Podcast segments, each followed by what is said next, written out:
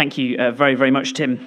Uh, thank you for that. Right, um, wonderful. Welcome to those of you who have uh, turned up uh, uh, um, since we started. It's great to see more of you here uh, with us this morning. Um, just two quick notices. I've said the first one. Please feel free join. feel free to join us after the service in Spylaw Park, just for chat. Um, and furthermore, as I've said, it's, it's great to be able to meet more indoors as well. We're able to stay and chat for a little bit longer, um, but it'd be good um, to f- finish some of those conversations outdoors where we can, especially just so that we're not blocking the roads as well, the, the pavement, so we um, get to love our community. Uh, well in that way. Please do join us for that after the service and continue your conversations. And, and, and for those of you who are new, the Redeemerites will show you down and, uh, and, and they'll, um, they'll chat to you um, over the course of, of those, uh, those times after the service.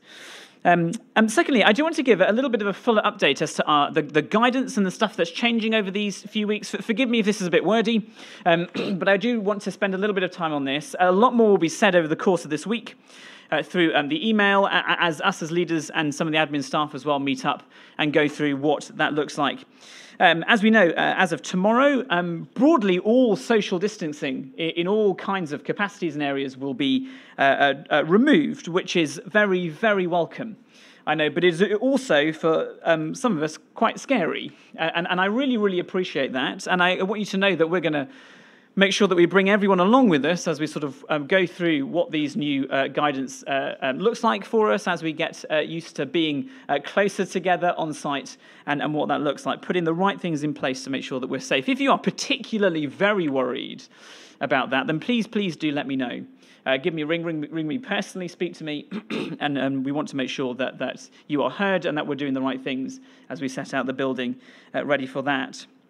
However, it does mean that um, as of tomorrow, therefore by next Sunday, we will be getting rid of our Sunday morning groups and reverting back to all meeting on site all the time which is a great, great joy. That's, that's exactly what we're here to do. We're here to um, uh, meet as a church together, all of us, kids and adults, as a big family.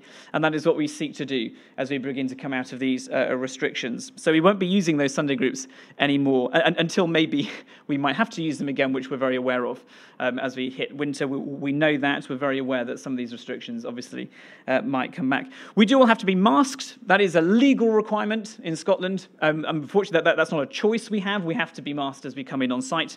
Um, so that'll continue, I think, for, for quite a while. We also do need to have some measure of test and trace system in place.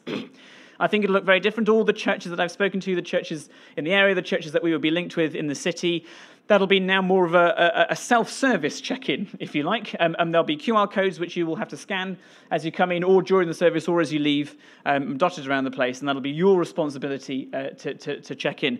Uh, for those of you who don't have that capacity, smartphones, etc., um, those of you who are members will know who of you are on site, and we have your details, and we'll let you know as and when, um, God willing, it doesn't happen, but, but, but if, if we're sort of caught with a COVID case.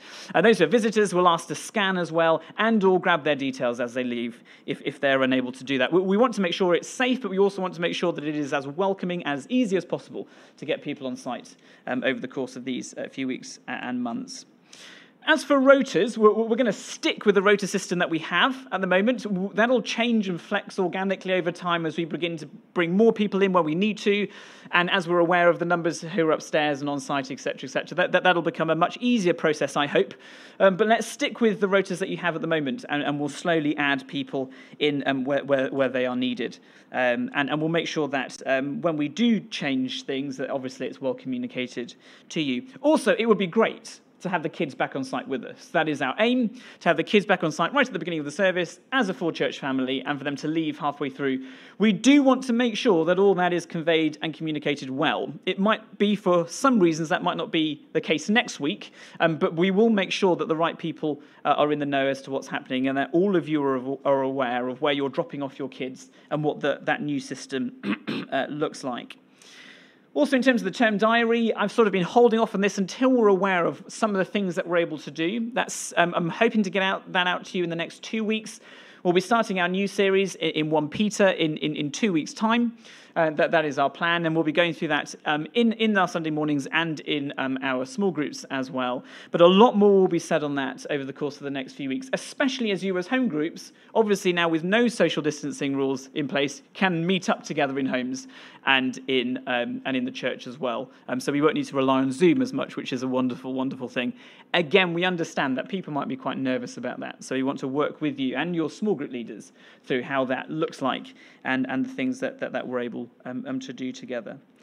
it is a great, great place to get to, and we're very thankful uh, to a good God who has kept us um, um, through through these two two years up until this point, able to meet back uh, together again. Um, but we know that a lot of these things might revert back over the course of the winter. We're very aware of that, and so we trust in a good God. We depend on Him to get us through whatever these next stages of life uh, look like, and we're going to work hard um, at making sure that we get it all right and that you know exactly uh, what is going on. Wonderful, great. Thank you very much for listening. Um, well, Iwen is going to uh, read for us. Thank you, Iwen, from Psalm uh, 23. That's great.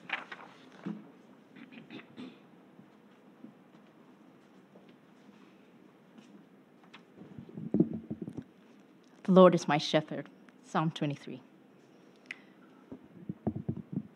The Lord is my shepherd, I shall not want. He makes me lie down in green pastures. He leads me beside still waters. He restores my soul.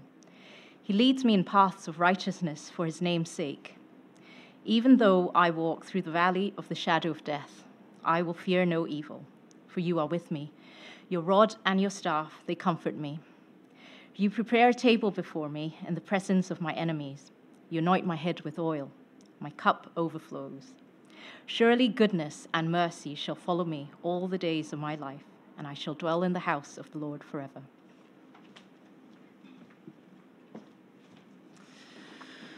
Wonderful. Thank you very, very much, Iwen. Um, well, before we uh, get into that, um, and, and, before we hear another reading, we're, we're going to sing the whole of that psalm together. Psalm 23 The Lord is uh, my shepherd. After the psalm, uh, Moira is going to come up and pray uh, uh, and read for us. You're not going to pray, Moira. You're going to read. You're going to read uh, from John's Gospel, chapter 10, the second reading. And, and then I'll come up and, and speak for us from Psalm 23. But let's stand and sing together um, as David and Emily lead us. Psalm 23. Thanks, guys.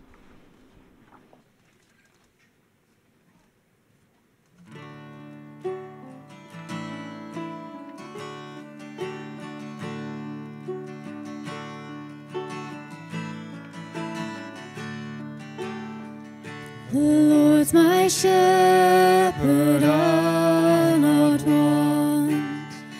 He makes me lie in pastures green.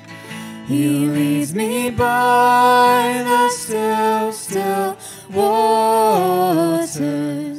His goodness restores my soul. And I will trust.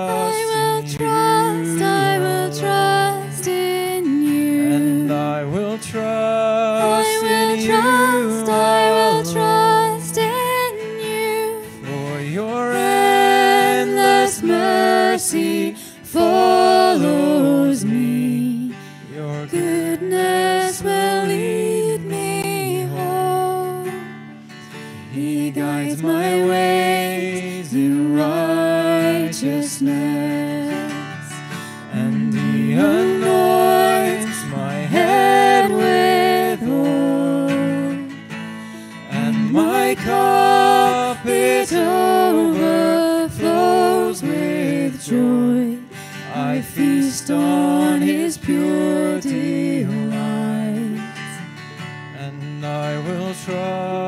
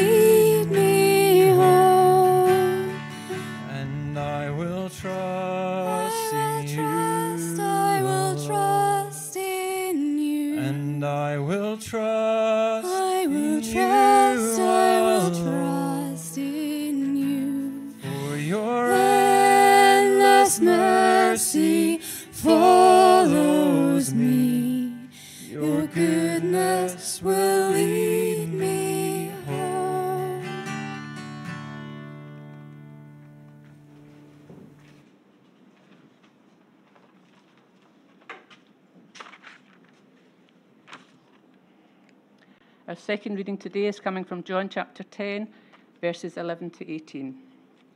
I am the good shepherd. The good shepherd lays down his life for the sheep.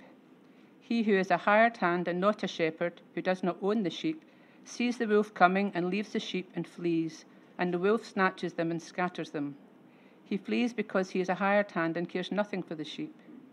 I am the good shepherd. I know my own, and my own know me, just as the Father knows me, and I know the Father, and I lay down my life for the sheep. And I have other sheep that are not of this fold. I must bring them also, and they will listen to my voice, so there will be one flock, one shepherd. For this reason the Father loves me, because I lay down my life that I may take it up again. No one takes it from me, but I lay it down of my own accord. I have authority to lay it down, and I have authority to take it up again. This charge I have received from my Father.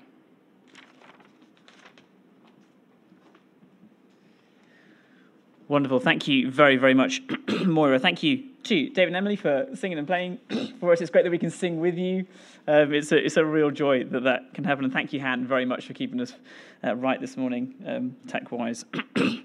well, let me pray for us as we look at Psalm 23 together. Heavenly Father, God, thank you for your goodness to us in the gospel. Thank you for uh, these familiar passages that warm our hearts. Heavenly Father, I pray that um, it would be as, it was new, as if it was new to us this morning. Help us uh, for this psalm not to wash over us, but to sink into its wonder and its reality as we see what it means to be kept under the Good Shepherd.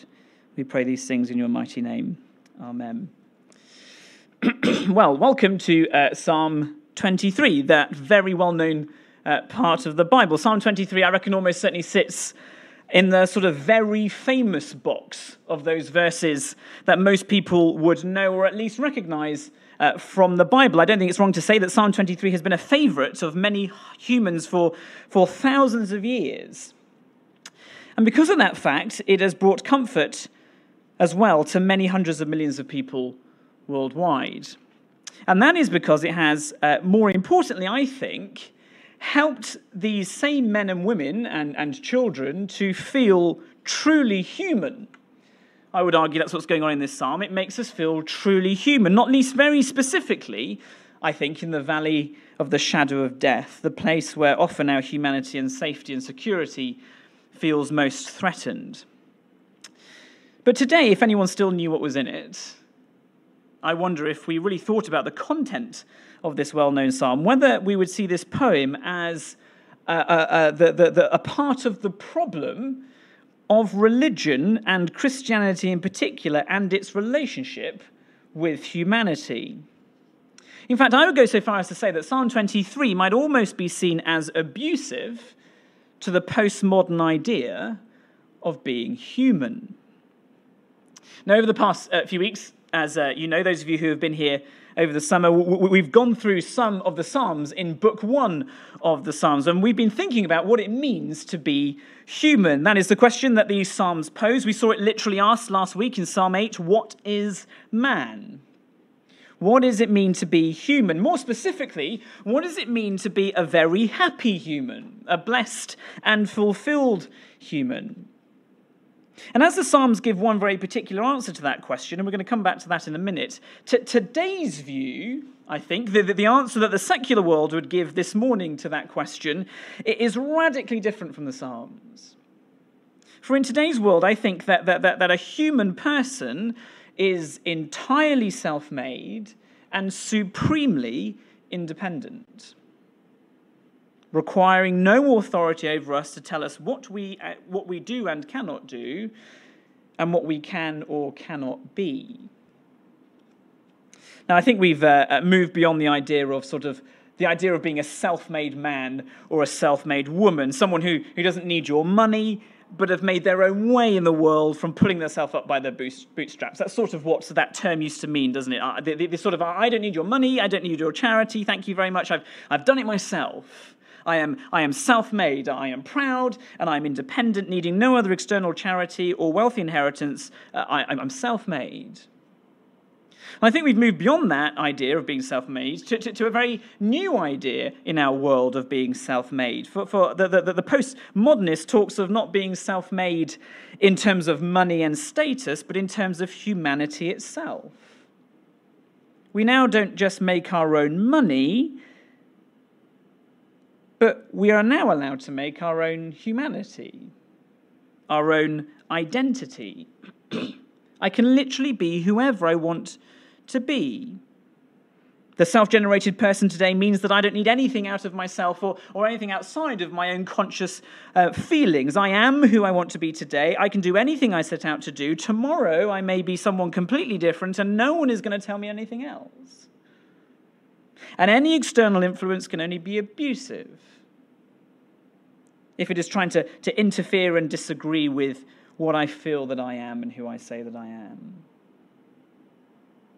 You see, a human being, according to Western secular theology today, is, is merely a collection of ruling feelings, self made and independent, totally without authority. But over the summer, we've taken four Psalms that ask the same question What is a human being? What is a happy, successful human being? And the Bible's answer could not be more different to that. A human being is not self made, says the Bible, but a human being was created by God, we read. And that means we're not really independent at all. It means we're entirely contingent. That means we need something or someone outside of us to, to, to make us or to give us significance and guidance and control and meaning and purpose. And each psalm we've looked at have focused on, on one benefit mainly with being in right relationship with that being, with our Creator God. That is the one benefit of being truly human, and that is that, that, that the created contingent human being who, who knows that that is what they are, and who turns to God and lives, Psalm 1 and 2, the blessed life. Therefore, Psalm 8, being deeply noticed and cared for by the one at the heart of the universe can be led to this week, Psalm 23, humans who find that we are kept and safe in all settings of life by the good and divine, authoritative shepherd. That is what it means to be human, says the Bible, contingent on God, and therefore blessed, noticed, and kept. And I think we as 21st century humans instinctively hate that idea. We hate the reality that's written into our DNA, that's written into our ideals and our dreams, our loves. Uh, but, but, but I think few will notice or few will face up to the fact that, that with the rejection of what is true about humanity as displayed in the Bible comes a, a, re- a reduction in human life as we can experience it. So, what does the postmodernist fill the answer of that question of what is human with. The contingent human being can be noticed and kept and cared for by the God outside of themselves, but, but in reality, and diametrically opposed to that, it makes sense that the self made, independent person who doesn't want any part of that kind of life will only really finds himself alone and unloved and unnoticed and insignificant and uncared for. And the God of the Bible says, the God of Psalm 23 says, I desperately want you to be loved and known and cared for. For as this Psalm 23 uh, shows us, as the whole of the Bible shows us, the love, the care, and the security for humanity, for humans, comes from very simply us knowing that we are sheep. And from God alone being our shepherd. and from verse 1 of this psalm, we feel the loss of our independence immediately, don't we? Um, it's lovingly and s- sort of stripped away from us with the words, The Lord is my shepherd, I am his sheep, in other words. And the question is do we want that or not? Do we think that's a good thing or not? The world may listen to that and go, absolutely not. I despise that reality. I want my own independence, my own authority. But the Bible, and this psalm in particular, says, please listen for just a moment. Because it really, really is a good thing that the Lord of the universe is our king and our shepherd. And it's a really, really good thing that we are nothing but his sheep. The Lord is my shepherd. Those words have brought many people comfort across the world for millennia because the reality is that regardless of maybe our worldview, the idea of a good, loving shepherd is supremely attractive. The comfort comes from the truth that the external good God cares for you like a good shepherd cares for his flock. It's a very simple analogy the shepherd who will move you around, who will lead you and guide you and, and defend you and, and, and arrange where you're going and, and prepare things for you so that it's ready when you get there, and, and, and who will love you. Even the most anti authoritarian of us will, even on a small level, find that deeply attractive. At least we would ask, well, if only. Having someone in authority over you, in other words, as much as we may despise the idea in the West, it is not a bad thing. I want to be looked after. We don't want to be alone. We just don't. and in the Bible, most especially in this psalm, comfort and authority go hand in hand, you see. Which is the big issue of this series. Is there something about us as humans which means we need authority to function properly and to be truly human? One of the most uh, successful RAF pilots in the Second World War was a man called uh, Leonard Cheshire. He is still, I think, one of the RAF's youngest ever serving officers, and he became the most highly decorated pilot when he was awarded the Victoria Cross in 1944. And his colleagues thought he was an amazing leader and someone who obviously deeply respected authority over him. But before the war, he was a complete and total waste of space. He was just not a very good human being at all. He was likely to go absolutely nowhere in life. He despised authority, it rankled him. His life was almost tragic. And then, using uh, Cheshire's own words, he says, The war gave me a motive for life and an authority to live under. And how human is that sentiment? He, he eventually said that, that war itself was a despicable thing, it was the authority that gave him satisfaction. But how human is that sentiment about authority? The question is can we really live well, truly independently? Can we really live well, truly alone? Or do we need an authority to live under that gives us protection and purpose and direction? Well, this is where we enter Psalm 23 as we uh, first look at the life under authority in our psalm, the, the, the shepherded life if you like. And that's point one. The first thing we see in this psalm is that the shepherd, this shepherd, truly cares for you. And this shepherd cares for you, the psalmist said, in three different settings. The first setting is the normal everyday life. In normal everyday life, and the, these things will come up on the screen behind me, in normal everyday life, the shepherd provides everything the sheep needs. I shall not want, says the psalmist. Uh, the sheep, I as a sheep, will have water and grass and restoration and peace. And anyone who knows anything about shepherding knows that it's all about knowing when to move the sheep and knowing when to put out the feed and knowing when to get them to follow you and anticipating that the thousands of ways stupid sheep get into serious trouble. When we were on holiday, uh, a few weeks back, uh, Jen and I sat down with my parents, and every night we watched a, an episode of a documentary about Jeremy Clarkson. I don't know if any of you have seen this, as he tries to farm the farm that he owns. He, he's owned a farm for years. He's had um, um, farmers that have sort of lent out the land. His farmers have all retired, and he decides to take up the mantle and to farm himself. It's called Clarkson's Farm, and you can imagine the kind of ridiculous hijinks that Jeremy Clarkson gets up to as he attempts to farm his own farm. He's a total novice. He, he, he's hopelessly naive. He's uh, hilariously slapdash. He's, he, he's deliberately ridiculous. And you do actually learn a lot about farming along the way. It's incredibly insightful. But the most profound moments of the whole series is when Clarkson decides to get sheep and become a sheep farmer. And the hijinks and the hilarity gives way very quickly to moments of genuine fear and concern and worry and a real sense of loss as Clarkson literally spends most of his waking moments and nearly all of his sleeping ones merely trying to keep these animals alive. He genuinely cries when two ewes have to be put down. He sits with a mother ewe all night who can't give birth. He takes a lamb in that's been rejected by his mother. He breaks into a sweat when he tries to move them to pasture land, knowing that predators have been spotted in his fields, his fences aren't up to it, he's got to move them. It's all very, very high risk. And at one point, he makes the following comment He says, Sheep are both supremely stupid and supremely disobedient, and I have to be around them all the time, otherwise, they would all die. I need to do everything for them, he says exasperatedly. Sheep are also, it turns out, totally unprofitable. It takes far more money to keep sheep than they give back through, through anything that they can, so through their milk, their fur, their grazing, their, their meat. Clarkson makes an enormous loss on his sheep. And yet he says, poignantly, as he looks out over his field, This is the happiest I have ever been, as he looks after his sheep. Clarkson's whole life became a life of finding for these sheep pasture lands and, and still waters. At one point, he has, to, he has to literally carry ferry water in trucks from another part of his land because of the heat wave in 2020 just to keep them watered. All day he spends on that.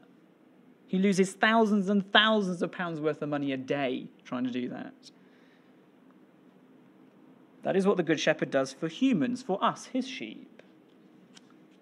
That's the picture of just how cared for we are. And if Jeremy Clarkson, of all people, can find looking after his sheep such an emotional thing, claiming these impossible, ungrateful, stupid, disobedient animals to be the source of his real happiness in life as he sacrifices money and time and holidays on them purely to keep them breathing, how much more so does the Good Shepherd, the God of creation, love and care for and sacrifice for us? As human sheep who are made even more significant and known and noticed. Just a little lower than the angels, Psalm 8, that's what we read. By that same God himself. And our Good Shepherd does it for a very secure reason, much more secure than, than Shepherd Jeremy Clarkson looks after his sheep. Verse 3 Why does God do this? God gives us water and pasture land. Verse 3 He restores my soul. He leads me in paths of righteousness. He looks after me in every single way. In other words, why? For His name's sake. God shepherds and He shepherds well so that He will be known as the Good Shepherd because He needs to be known as the Good Shepherd. That means it doesn't depend on me how good His shepherding is. Can you see? Doesn't depend on me as a sheep. It doesn't depend on me being a good sheep or, or a particularly valuable, well behaved, or especially obedient sheep. All sheep are none of those things. He does it because he is the good shepherd. It's just who he is. And the way he treats us is the name by which he will be known for the whole of eternity. The, the two go hand in hand, the two are inextricably linked. He's not someone who is sometimes a good shepherd. Unlike Jeremy Clarkson, for whom being a shepherd is not what he's known for. He, he's a TV personality, he's a presenter, he's a petrol head, he's got three houses in London, he's got lots of fingers in lots of other pies. That's not what God is. God is known for being the Good Shepherd. I will be known for this job. I am the Good Shepherd, says Jesus. So it's normal life. The shepherd looks after. That's the first setting. The shepherd looks after his sheep. But what are the second setting? Well, that's found in verse 4. Not just normal life does the shepherd protect, but also through tremendously difficult life. Verse 4 Even though I walk, says the psalmist, through the valley of the shadow of death, I will fear no evil, for you are with me. Your rod and, the, and your staff, they comfort me. I think the real reason that millions of people have been comforted by this psalm because there's nothing sentimental or false about it. This is what trusting God looks like in good times and in bad times, cared for at every single stage in life, and trouble and death, and then into an eternal future. That's a very realistic journey of the psalm that through whatever life brings, you are to trust the shepherd. He's still there in all of it. And again, there's a reason that we can face evil or dark days without fear for a very serious reason. For the middle of verse 4, you are with me. The shepherd doesn't sort of send off his sheep into the, into the, the valley of the shadow of death. Guys, gosh, I really hope you get through to the other side of this. I'll meet you at the other end. He's with you, he's over you, alongside us, in front of me. I'm not alone in this valley. And we know that, we're comforted by that, because the rest of verse 4, because this shepherd carries a rod and staff in his hands. What does that mean? Well, they are of supreme comfort. He comforts with them. That, that, that's the tools that the shepherd uses to drive off the wolf and the robber. And only the good shepherd will do that. It's that kind of shepherd that is with me in verse 4, the one who defends and protects me. In our New Testament reading in, in John that Moira read for us, that, that's the difference we read between the good shepherd and a bloke in a field with some sheep, isn't it? When the wolf comes, the good shepherd will walk towards danger, while the hired hand, well, he'll just run away. He's not interested. And isn't that a picture of the real world being found in real places of danger? Often we'll hear of people who, who claim to be Christians but, but, but fell away from faith because, because their grandmother died, or, or they got severely ill, or they failed miserably. They, they didn't get the grades that they wanted, the university place they wanted, or the job, or the spouse that they desired and prayed for. That's very much my testimony of my personal life of coming to faith. Almost calling it quits on God because I was severely ill, having lost everything I worked towards, never to get it back. The argument being, well, if this is who God is, then why on earth bother? Because I found myself in the valley of the shadow of death. I'm not meant to be here. Therefore, God surely can't exist, or, or at best, He's not good for me. Well, that's just not a helpful way of thinking, is it? Because that understanding of the Good Shepherd isn't lived in the real world, that's an understanding lived in a fantasy world. The psalm writer here simply doesn't live in the same world as that person, in the same world that I lived all those years ago. The, the psalm writer lives in the real world where, where everyone's grandmother will die,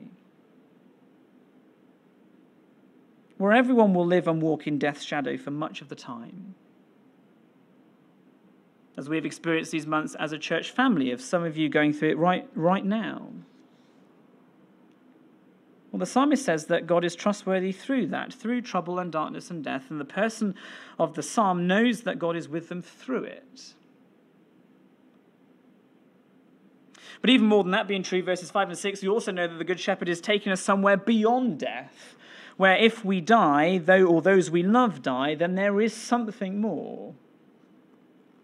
And that's the final setting of three. Not only does the Good Shepherd look after everyday life, not only does he look after us in the valley of the shadow of death, but he also looks after us in and through and for eternity.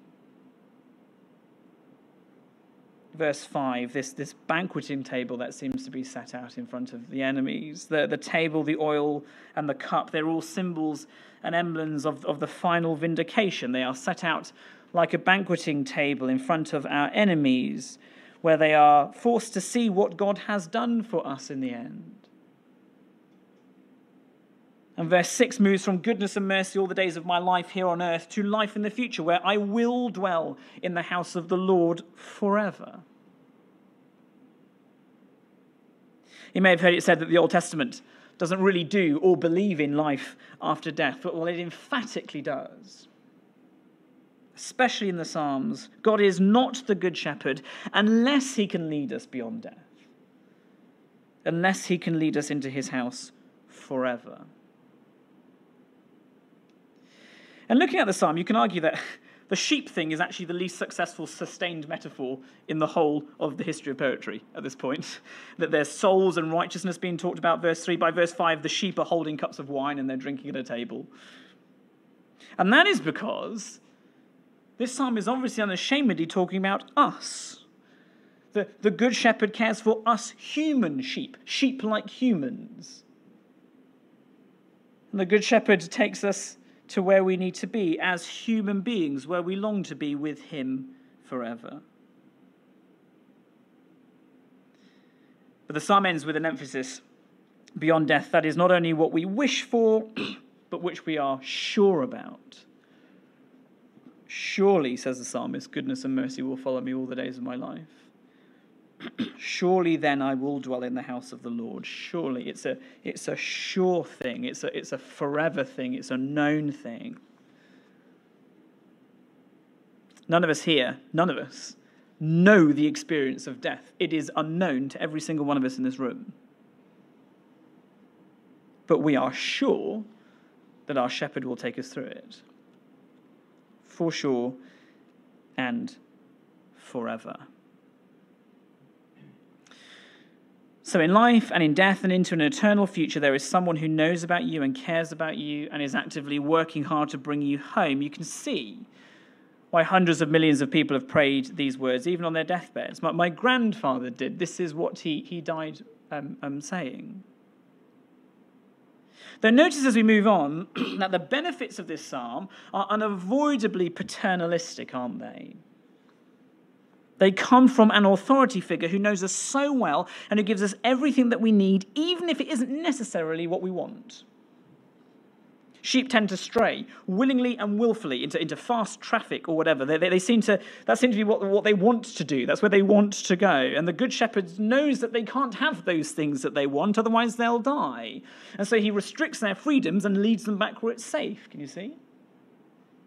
It's clear in verse 3 that the soul's restoration isn't just about water and grass, it's about finding safe paths of righteousness to walk in. And that's very similar to Psalm 1, isn't it, if you cast your mind back about six weeks?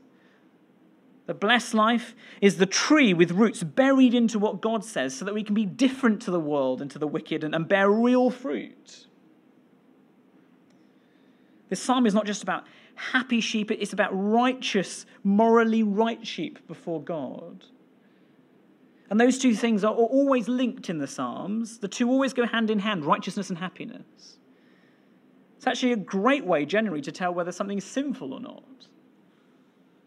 In general, something sinful is exciting to begin with, and then that wears off, and you need more of that same thing to keep the original buzz until it eventually becomes empty and meaningless, and it leaves you empty and meaningless, and, and your soul needs restoring. And vice versa, when you're onto a good thing, a righteous thing, it can feel like a slog, a, a real chore, a hassle, a burden almost, an effort to get going. But eventually, the more you have of it, the better it feels, the more satisfied you are about how you spent your day, your, your holiday, your, your working life.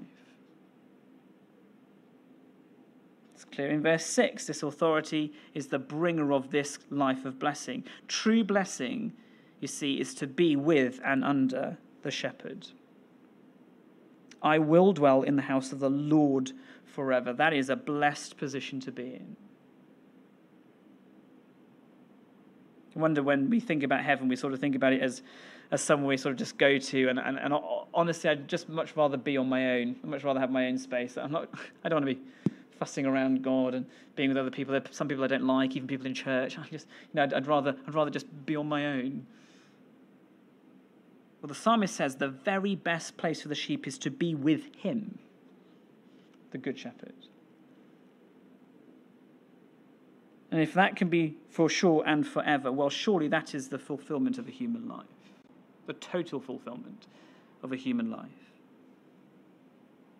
Comfort and true good authority go hand in hand. Happiness and true good righteousness go hand in hand. And all of those things are found only in this good ruling shepherd. As he also becomes the sure, true, and good destination of filled humanity. Which brings us back to most people's hatred of authority, where we started with. And it is hatred that, and it is a hatred that, that seems to make sense most of the time, doesn't it? When you see politicians lining their pockets or abusing their power, still demanding that you vote for them, how dare they? When you see the church, Catholic and Protestant, covering up years of abuse to protect itself, still demanding homage from the masses, how dare they? When you see bankers and corporations making financial decisions that benefit them greatly but drive millions of others into poverty, still demanding your allegiance and your monthly subscription, how dare they?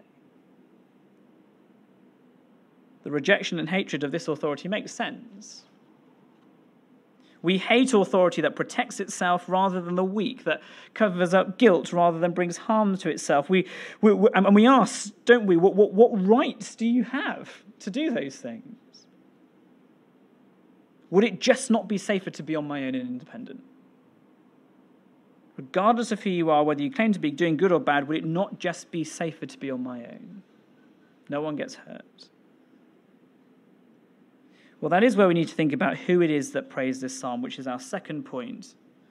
Much shorter. This shepherd is truly very, very different. You see, even uh, though this psalm is read and prayed by millions of civilians, this psalm was written by a king. And it was written about how a king thinks about his God. It was uh, written by a very unusual sheep, if you like. Um, you go back to verse 1, you can read the subscription above it. You read a psalm of David. David was famously a shepherd boy, but even more famously, God took him from minding the sheep and made him shepherd over my people Israel. That's what he says of David, made him king. And in the Middle East, back in David's day, it was common parlance for kings to be called shepherds. And so when contemporary readers of this psalm read this, the Lord is my shepherd, they know they are reading, the Lord is my king. And the normal Israelite who prays this psalm knows that they are following the example of David himself as they pray this psalm, whose military career beats Leonard Cheshire's into a cocked hat. He went from being the leader of a tiny resistance group to the emperor of a great power in the central Middle East. And this great King David, he wants us to know that he is led and comforted and shepherded by an even greater king. The eternal Lord of the universe. That is why you should trust and follow this true king, says David. This true shepherd.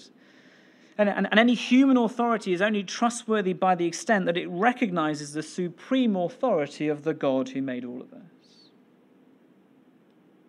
Which brings us to the reading from John. This gives us a picture of another king, doesn't it? Who clearly had reflected on this psalm. David was a shepherd emperor, and he founded a line of shepherd emperors, but his descendant Jesus is far greater than David.